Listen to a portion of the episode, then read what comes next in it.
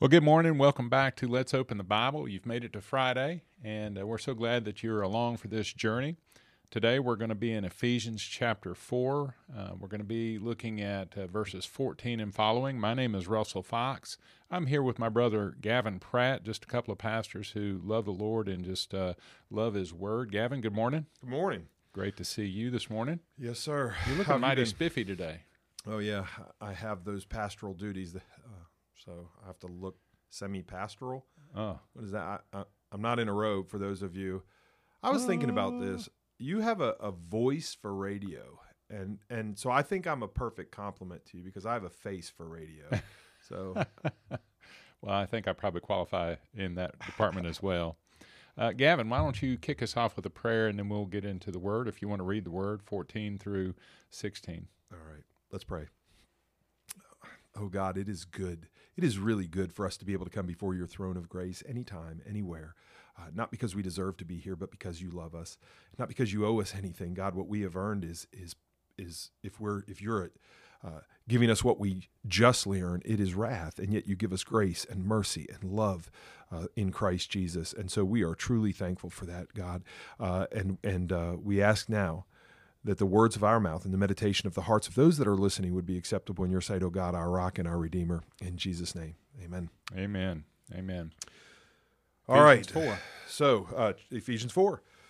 Uh, and, and we're picking up where Paul is talking. He, he really is setting up the, the scene of a church, uh, a group of people, people led by um, the apostles, prophets of old, the evangelists, shepherds, and teachers currently.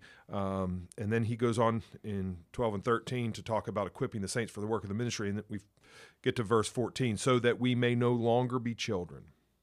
It means at one time you were children, so that we may no longer be children, tossed to and fro by the waves and carried about by every wind of doctrine, by human cunning, by craftiness and deceitful schemes. Rather, Speaking the truth in love, we are to grow up in every way into Him who is the head, into Christ, from whom the whole body, joined and held together by every joint with which it is equipped, when each part is working properly, makes the body grow so that it builds itself up in love. So, in yesterday's podcast, we talked about um, the church hurt that is associated with unrealistic expectations. And as pastors and as Christians, you know, how we deal with somebody's unrealistic expectations that cause them to experience some kind of pain or hurt. And, and here, uh, you know, Paul is, is talking about uh, here the speaking the truth in love. Uh, and, you know, that, that we would all grow into the head, which is Christ. And he, and he re- references the, you know, by being caught up in every wind of doctrine, the trickery of men, the cunning and craftiness, uh, deceitful plotting. Certainly, a big component of church hurt is this, uh, you know, the fact that people aren't always rooted. They're like tall grass being blown around by the wind, and you know, we're we're looking to Scripture for part of our uh, understanding of God, but we're also taking part of our understanding of God from the culture, from movies, from other people's opinions, different things like that, which always leads to confusion. And then in the church, when when we come to church, you know, somebody says something that we don't agree with, and and it, and it leads to conflict and different things like that. But then there's also those that are deceitful, trickery of men, he says, cunning craft, craftiness, deceitful plotting so there's all kinds of reasons why people deal with church hurt, and there's all kinds of responses to that. Uh, but Paul here clearly says we are to speak the truth in love, mm-hmm.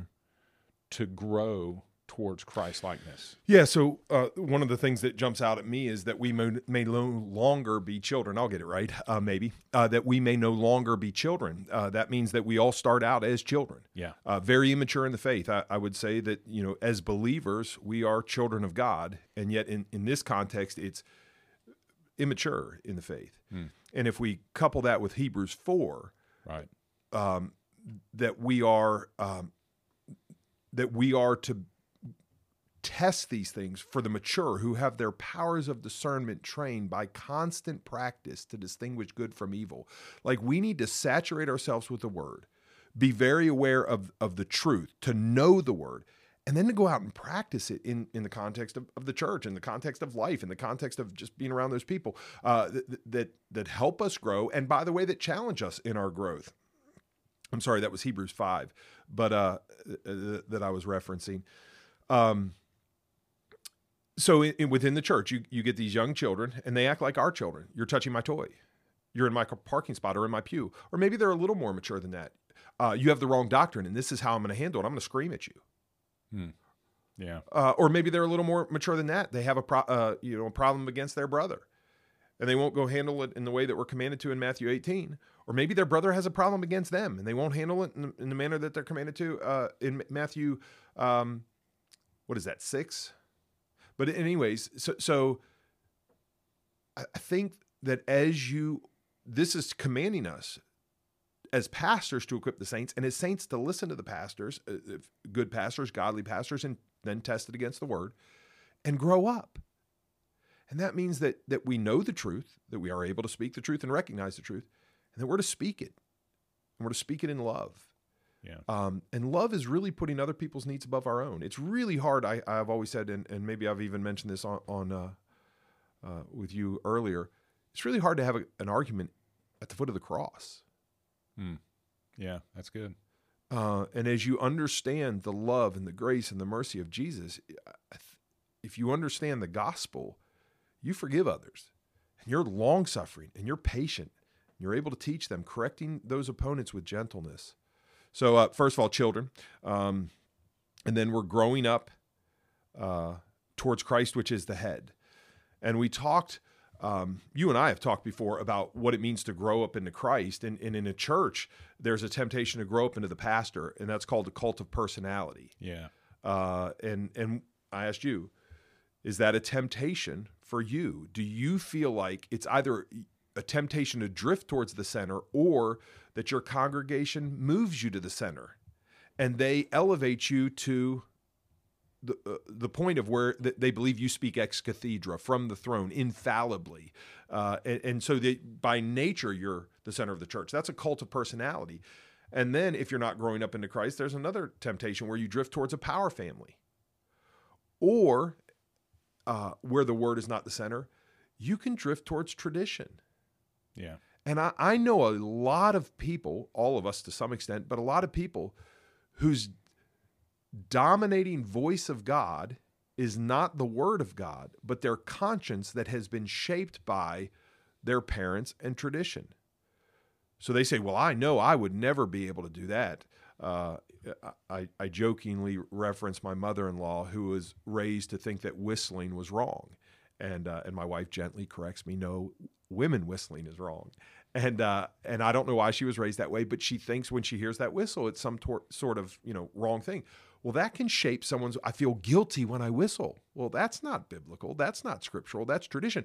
But that type of thing creeps into the church. And I think in in our context here in in in the South, and I don't know, maybe it's maybe that's too broad a brush. But the cult of personality thing that you referenced is a, is a real temptation for many churches uh, you know, the, in, in, many churches that I've been around, there there's a sense that uh, the church kind of gives the pastor the keys to the kingdom, and and you know he almost speaks ex cathedra, and whatever he says goes. And I think that's even more prevalent when that pastor has achieved a certain academic achievement, and they just tend to place their complete and utter confidence in anything he says without referencing scripture and, and making sure that you know that this pastor is solid.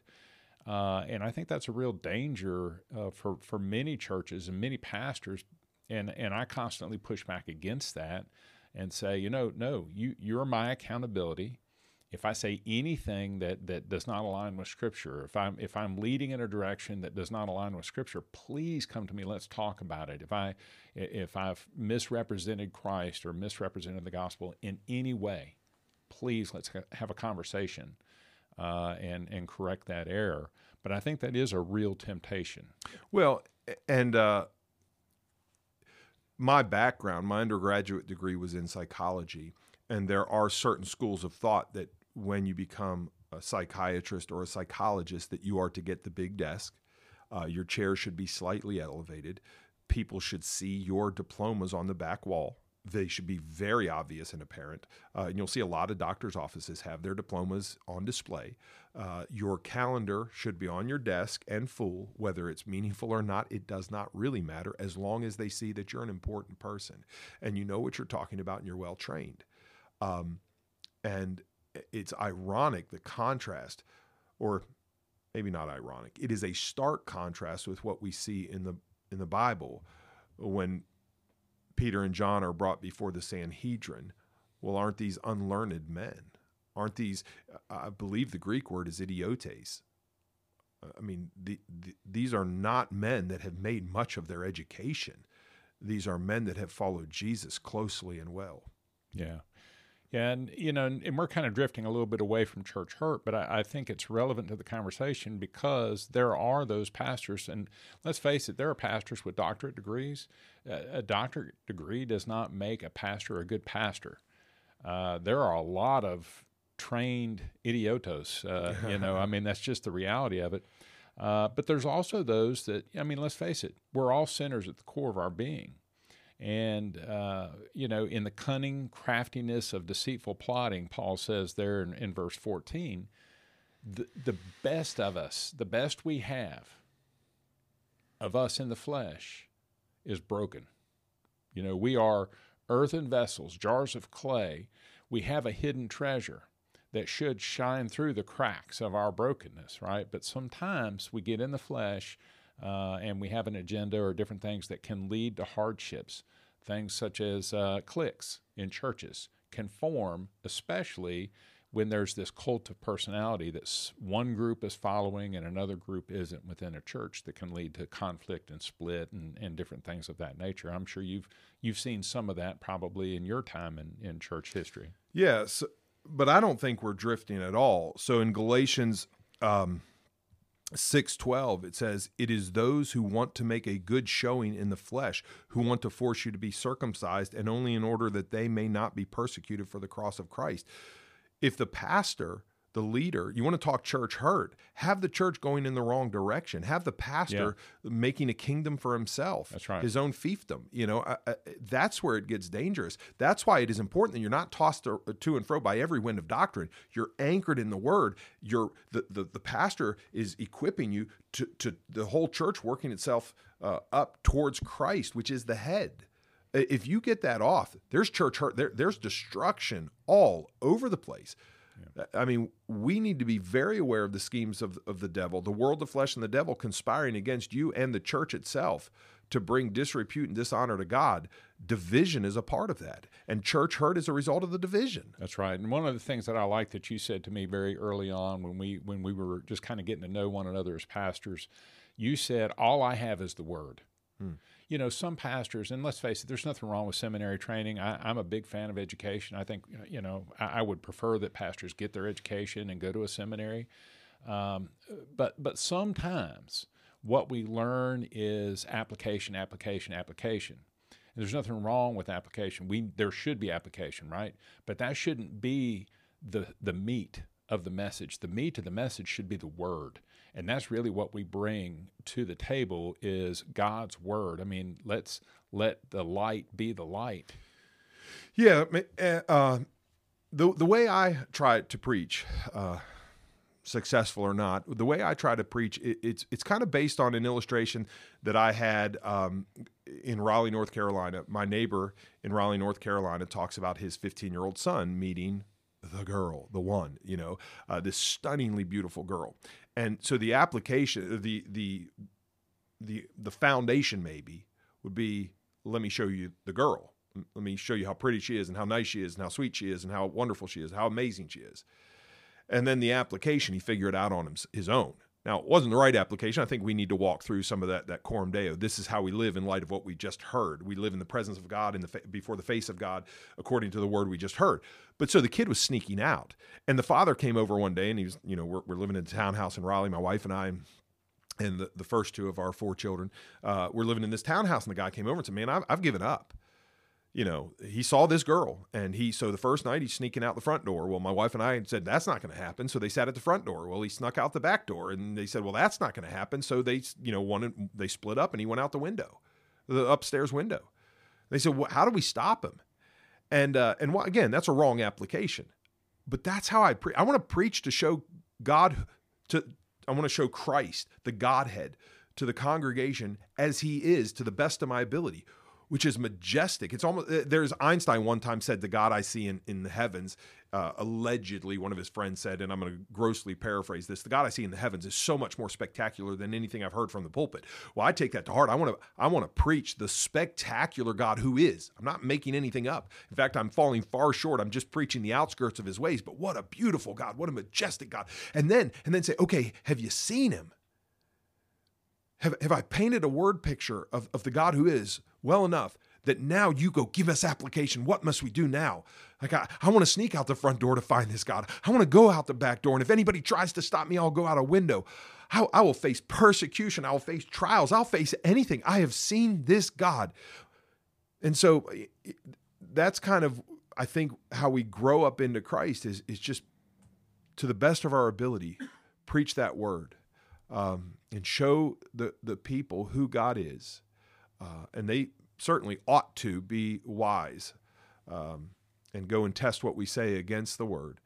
And when they see him as he is, they will pursue him. Amen. Amen. And that's where they grow up. Yeah. That's where they grow up. Well, that's the time we have for today. Thank you for uh, turning in your Bible with us today. And I hope that you have a great weekend. I hope that you find uh, a time of worship this weekend. I hope that you're part of a regular congregation, a part of a, an assembly of believers, and you sit under sound doctrinal teaching this uh, this weekend. Uh, if not, go visit a church and, and man, just worship. Get along, get you know, worship with the Lord, with fellow brothers and sisters in Christ, and then come back Monday and let's open our Bible again together. Until then, be blessed. God bless. We'll be right